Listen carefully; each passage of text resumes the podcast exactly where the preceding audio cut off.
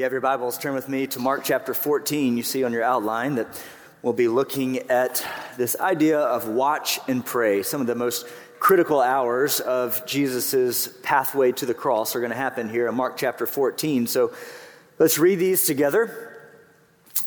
Let's ask the Lord to open our hearts to receive. And let's go together as we study and read and digest God's word together. Mark chapter 14, starting in verse 26, and we'll go to verse 42. And when they had sung a hymn, they went out to the Mount of Olives. And Jesus said to them, You will all fall away, for it is written, I will strike the shepherd, and the sheep will be scattered. But after I am raised up, I will go before you to Galilee. Peter said to him, Even though they all will fall away, I will not. Jesus said to him, Truly I say to you, this very night, before the rooster crows twice, you will deny me three times.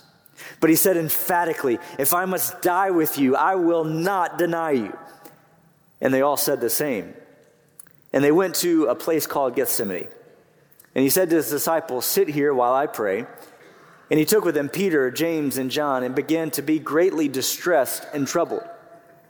He said to them, My soul is very sorrowful, even to death. Remain here and watch. Going a little further, he fell on the ground and prayed that if it were possible, the hour might pass from him. And he said, Abba, Father, all things are possible for you. Remove this cup from me, yet not what I will, but what you will. And he came and found them sleeping. And he said to Peter, Simon, Simon, are you asleep? Could you not watch one hour? Watch and pray that you may not enter into temptation. The spirit is indeed willing, but the flesh is weak. And again, he went away and he prayed, saying the same words. And again, he came and found them sleeping, for their eyes were very heavy, and they did not know how to answer him. And he came the third time and said to them, Are you still sleeping? And taking your rest. It is enough. The hour has come. The Son of Man is betrayed into the hands of sinners. Rise, let us be going. See, my betrayer is at hand. Let's pray together. Lord, we ask your help. As always, we come to your word with humble hearts, asking that you would teach us, that you would refine us and shape us and mold us every time into your image. We've come here to, to adore you and, and to sing your praises, to right orient our hearts to who you are and who we are. And so we come over these next very few moments to ask that you lead us and guide us by your word. Would the words of my mouth and the meditation of my heart be pleasing and acceptable in your sight, O Lord. You are our rock and our Redeemer. It's in Jesus' name that we pray. Amen. If you look back just a few verses before, last week we came together and took the Lord's Supper, and you'll be reminded that we looked at uh, La- uh, Judas, who would be Jesus' betrayer. And we looked at how unique of a situation that would be that that Judas would be with Jesus. He would see the power of all these transformed lives, that he would be right there, lock in step with the Savior of the world, he who called creation into being. He would be right there with Jesus and see all these incredible transformed lives all around him, yet Judas would still be the one to betray Jesus. We talked about the proximity to Jesus, the nearness to Jesus, the power of Jesus' authoritative teaching, and the power of being near to Jesus was not enough to change Judas's heart.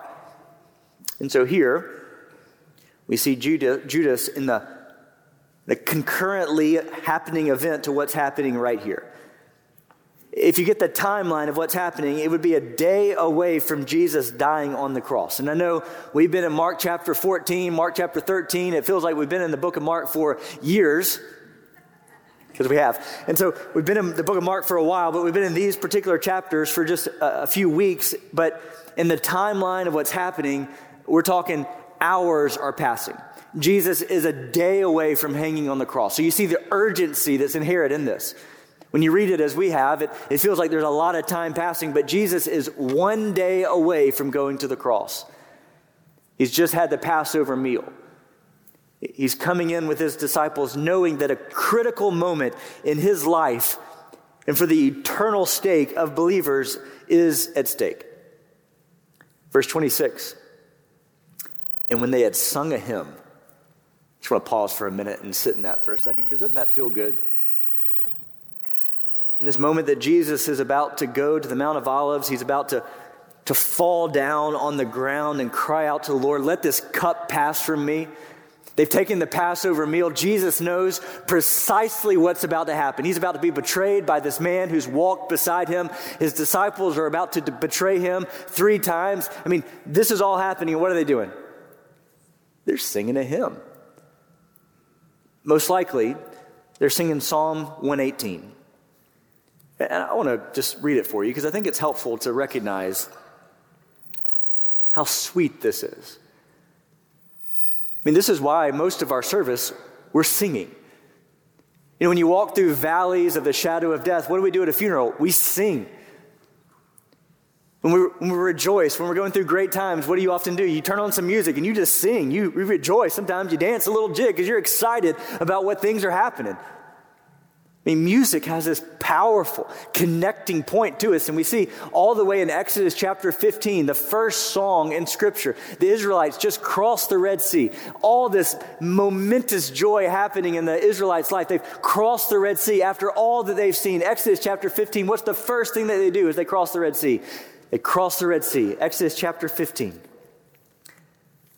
So the people feared the Lord, they believed in the Lord and in his servant Moses. Exodus 15. Then Moses and the people of Israel sang this song to the Lord, saying, I will sing uh, to the Lord, for he has triumphed gloriously, the horse and his rider. He is thrown into the sea. The Lord is my strength and my song. He has become my salvation. This is my God, and I will praise him, my father's God, and I will exalt him. Can you imagine Exodus 15, the first recorded song, but not the first song that's ever been sung? In this moment of high joy, they're singing a song of praise to the Lord. And here, this moment of deep grief, this deep heaviness, it's sung a hymn. Most likely, Psalm 118. Song of David. Oh, give thanks to the Lord, for he is good. Think about this in context of Jesus knowing that he's about to be betrayed, that his friends, his disciples are about to betray him. He's about to hang on the cross for the sins of my sins and your sins and the sins of the whole world. Think about Jesus singing these words in the midst of what he's about to do. Oh, give thanks to the Lord, for he is good. His steadfast love endures forever. Let the house of Aaron say his steadfast love endures forever. Let those who fear the Lord say his steadfast love endures forever. Out of my distress I called on the Lord, and the Lord answered me and set me free. The Lord is on my side. I will not fear. What can man do to me? Can you imagine Jesus, the disciples not knowing what's about to happen, Jesus singing out? What must it have been like to be in that room with Jesus he's saying, What can man do to me? The Lord is on my side as my helper. I shall look in triumph on those who hate me. It is better to take refuge in the Lord than to trust in man. It is better to take refuge in the Lord than to trust in princes. All the nations surround me in the name of the Lord. I cut them off. They surround me, everybody, surrounded on every side. In the name of the Lord, I cut them off. They surrounded me like bees, and they went out like a fire among the thorns. In the name of the Lord, I cut them off. The Lord is my strength and my song. He has become my salvation. And on and on it goes. How sweet.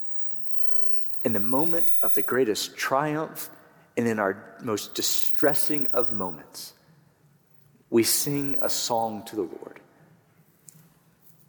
I'm so thankful that as a church we, we sing well. This morning, to hear our choir sing Amazing Grace, to hear our children sing how we need Jesus, how we look at the songs that we sing and we line them up or they're lined up with Scripture. It's a beautiful thing that as we sing here together, I'm going to sing with everything in my soul these words that come straight from the pages of Scripture. Why? Because it's scriptural for us to do it. Together as a body of believers, in the midst of whatever we have faced this past week, if it's been a distressing week, a hard week, for you to come in here and sing, It is well with my soul, even if at times you don't even think in your soul, you feel it, to say, Lord, it is well. when sorrows like sea billows roll, it is well. To hear the choir sing to you, Amazing grace that would save a wretch like me, that grace would lead us home. Like the prodigal son, the grace would lead you home. And so, this is why, man, alive, I love to sing with you. I love to hear you sing. And I love coming into this place singing with everything. I want to leave every Sunday night hoarse. And don't say that like, I mean that. I want to sing at the top of my lungs because you, you fall in line with Exodus 15. They're crossing the Red Sea. And what do they want to do? Rejoice in the Lord, for he is good. What do you do in the midst of sorrows? Sing, It is well with my soul. Even when I don't get it, Lord, it is well with my soul. And to hear those on my left and on my right sing it with all of their hearts, it takes you right back here to Jesus. Knowing that all those around him singing would end up betraying him, but they're still going to sing. And so, can I encourage you? Let's keep singing. This morning on my drive into work, singing. I'm not practicing preaching, I'm singing. And my voice is horrifying. It doesn't matter. Singing, Lord, haste the day when my faith will, my faith will be brought to sight. And so let's keep singing. We see it right here. And when they sung a hymn, they went out to the Mount of Olives, and Jesus said to them, You will all fall away, for it is written, I will strike the shepherd, and the sheep will scatter. Number one, you see on your outline, the sheep, they scatter. Right here in this moment, as Jesus is crucified on the cross, you see that he predicts that the sheep, his disciples, will scatter. Their courage will leave them. As Jesus endures the cross without their leader, the sheep scatter. They deny him. They're lost. Their courage is gone. Reminds me of Jesus looking at the people and having compassion on them because they were like sheep without a shepherd, scattered, lost, not knowing what's going on, just, just lost. I was reminded uh, our four year old Helen Ann played soccer last year, and that's such an interesting experience to see four year olds play soccer. They had a tremendous coach, and it was always so interesting when the coach would come gather them together. He, he could get the the kids together. I mean, we say it's like herding cats, but it is in some ways like herding cats. And he, he had just a, he and she, both boy and girl coach, they were able to somehow get them together on the field, and they could at least get them around.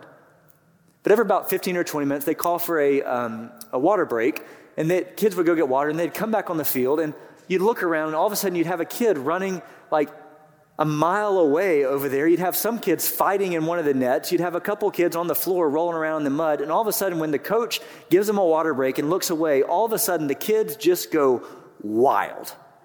I mean, seriously, you looked up and there's a kid running toward the street over here. You got two kids fighting in the net. You've got another kid rolling around in the mud. You've got a couple kids, they're just gone with the parents, ready to go home. I mean, everything falls apart the minute the coach said, hey, let's take a break.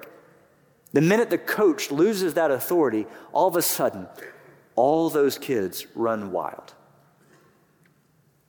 Same way as the shepherd is struck, the disciples begin to go wild, denying him, courage gone. But if I could peel this back to where we are in 2023, do you not feel that at times when our, our authority, our leader, our chief shepherd, ceases to be our chief shepherd, what happens to us? What happens to our culture when we fall away from the Lord and his calling, but we just just gets crazy.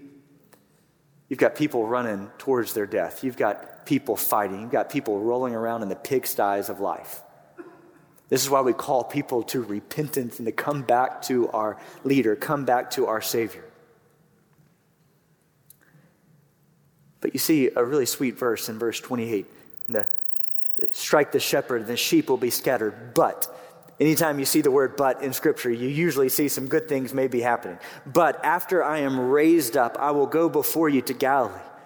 I mean, almost like the sheep are scattered, but I will raise up and my disciples will see me and they will go out in force. The resurrection changes everything for the disciples. And here is Jesus before he's going to go to the cross, predicting all that would happen. And again, I want to tell you, we've been through the book of Mark and we are 14 chapters in. And at this point, if you are not seeing the divinity, the divineness, the authority of Jesus, I don't know how we could possibly miss this.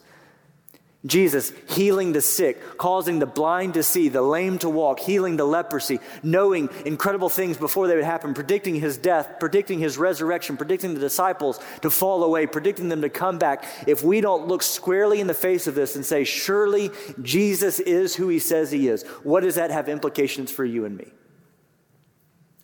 So the sheep are going to scatter. And number two, let's look for a moment at the Savior's steadfastness in 32 through 37 they went to this place called Gethsemane. And while they were there, Jesus says, Watch and pray. And he took Peter, James, and John a little bit further, and all of a sudden, Jesus fell to the ground. He was so distressed, even sorrowful to the point of death. The word Gethsemane means an oil press. How fitting for Jesus to be in this place called the Gethsemane, that, that would mean an oil press where Jesus is going to be crushed. If you look at how oil is made, it's crushed and pressed, and it's crushed to the oil comes all the way out. This is precisely what Jesus would do and who he would be. That he's in this place recognizing the anguish. You see in Luke's gospel that Jesus is such at the point of anguish that a condition called hematidrosis, where the capillaries would burst in his head and sweat would be mixed with blood. Such a rare condition medically that only happens when you're in extreme anguish, in extreme physical and mental anguish and distress. So rare, it's rarely studied and rarely seen, but here, Jesus, with such anguish in his soul, that he would fall prostrate on the ground recognizing that he's about to bear the weight of the sins of the world upon his shoulders. Recognizing that in one hour his betrayer would come and take him to the cross to die a painful death, to take on the sin and the wrath of God. We just sung it a moment ago. Every sin upon him was laid, the wrath of God satisfied in Jesus. There is no way that we can feel that. No way we can know what that must have been like. And so, there in the garden, Jesus falls and he cries out. Jesus, our Father, if there's any other way, let this cup pass from me. But not what I will, but what you will. I believe that's the summation of Jesus' ministry on this earth. Lord, if there's any other way, let this cup pass from me, but not what I will, but what you will. Jesus saying, Lord, I recognize that I'm about to take on the sins of the world on my shoulders. I mean, I think about giving Jesus just my sin and the overwhelming weight that that would be, but then I multiply that by the sins of the world on his shoulders. The weight and burden that he would carry after being mocked and betrayed and crucified. The wrath of God on Jesus in a singular moment. And Jesus knew it was coming. And so for him to say, not could I skip this, but him saying, if there's any other way for your wrath to be satisfied, let it be so. But at the end of the day, Lord, not what I will, but what you will. When you look at Romans 8:28 that we've been memorizing, God is working all things together for the good of those who love him and are called according to his purpose. It's Jesus saying, Lord, Father, not, not me, not I, not what I will, but ultimately, Lord, it's, it's your will be done. I can think of no better humble posture for the believer to take than at the start of every day To say, Lord, this is what I need. These are, the requests. These are the things that are heavy on my shoulders. Lord, this is all that's here. But not what I will, but what you will. And that's mighty easy to say when life is going good and everything is working out and all the things around you seem to fall right in line. But when things are falling apart and sorrows like sea billows roll, friends, it is not easy to look at the face of our Lord and say, Not what I will, but what you will. It's easy to recite these verses that God is working all things together for the good of those who love Him and are called according to His purpose. But it is hard to live in. Twice in my life, as I look back, there's those moments in my life where I have prayed earnestly with everything in me. Lord, this is what I want. Lord, this is what I need. Lord, this is everything in me is praying for this right here. Lord, this is it. Gotta have it. Lord, please, please, please, Lord, this, crying out on my knees, begging and petitioning, Lord, for this specific thing. Both times the Lord did not deliver. As I look back, 13 years before the first one, I see exactly why the Lord did not deliver. And I see it clearly and perfectly, and I praise the Lord. Say, Lord, thank you for not delivering how I requested and wanted and begged you for it. And I can say confidently and clearly, 13 years later, praise the Lord, He didn't give me what I wanted. But the harder one is when you look back at something you have prayed for earnestly with everything in your soul, and you say, I still have no idea. And you have to keep saying, Lord, I don't understand it. I don't get it. Yet not what I will, but you will. And if I if I believe Romans 8:28 that God is somehow working all things together for the good, Lord, I don't understand it, and many tears can be shed because I don't get it. But I have to trust. I have to trust. And here somehow God is working the death of his son on the cross. This horrendous thing. The slaying of his own son that would bring life and salvation to all. And so, in this, in the brief moments we have left, I want us to see that Jesus cries out to the Lord, Lord, if, if not, if there's any other way, yet not what I will, but you will. And Jesus, in the midst of his anguish, he steadfastly goes to the cross. And so, last week, when we looked at Jesus saying, This is my body given for you, we recognized that in the midst of all this, Jesus knew precisely what he was doing, but he willingly went to the cross to take your sins and my sins and the sins of the whole world. That's part of the anguish that he felt and part of what makes what he did so spectacular that he knew precisely what he was doing. And he went willingly. That at any moment he could have called an angel army down to stop what was going on, but he willingly endured the cross, took every sin. The wrath of God on him was satisfied. And so this is why you can feel drops of blood falling from his eyes because he knows what he's doing, yet he precisely went and endured the cross to take away all of your sins. This is why we sing. This is why we celebrate. This is why we say, It is well with my soul because he has done it. And then we come to number three the preparation of prayer. Very briefly, the preparation of prayer. Jesus, as he goes to the Garden of Gethsemane, as he falls down prostrate on the ground, and as he feels the weight of all that he's going, he calls his disciples to him and he says, Watch and pray. The spirit is willing, but the flesh is weak. It may be one of the most sorrowful moments that I can see in Scripture, the darkest of moments in Scripture, that Jesus is calling his disciples to come to him and say, Please pray.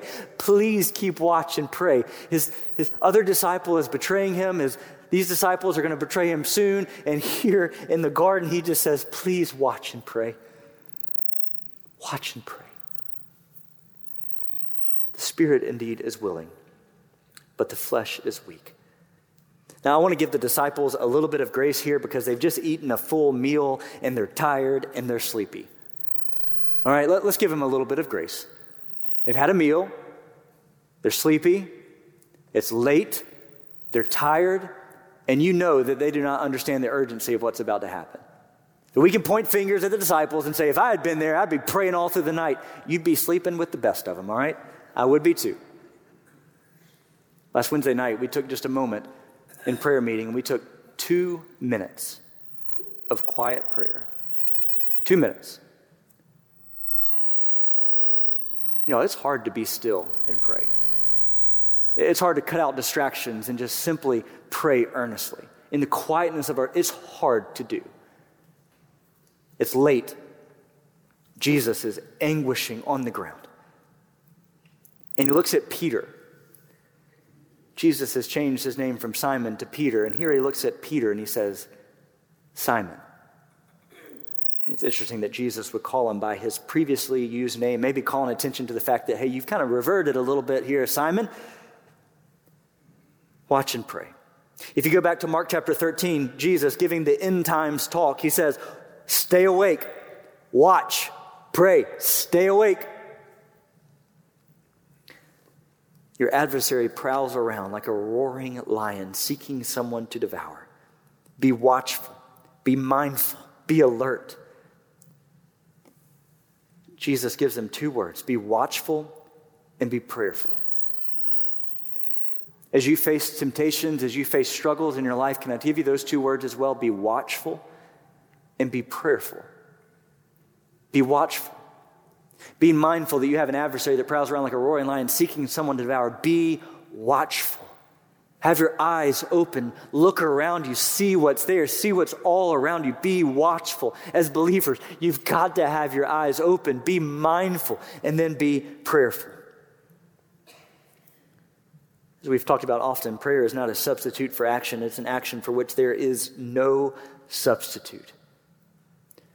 The preparation of prayer, as Jesus is about to endure the cross, what did he do right before he's betrayed, right before he comes to the cross? He goes away to a quiet and desolate place and he gets on his hands and his knees and he prays, demonstrating to us the necessity, the necessity of prayer, the preparation of prayer, the necessity for us as believers to pray.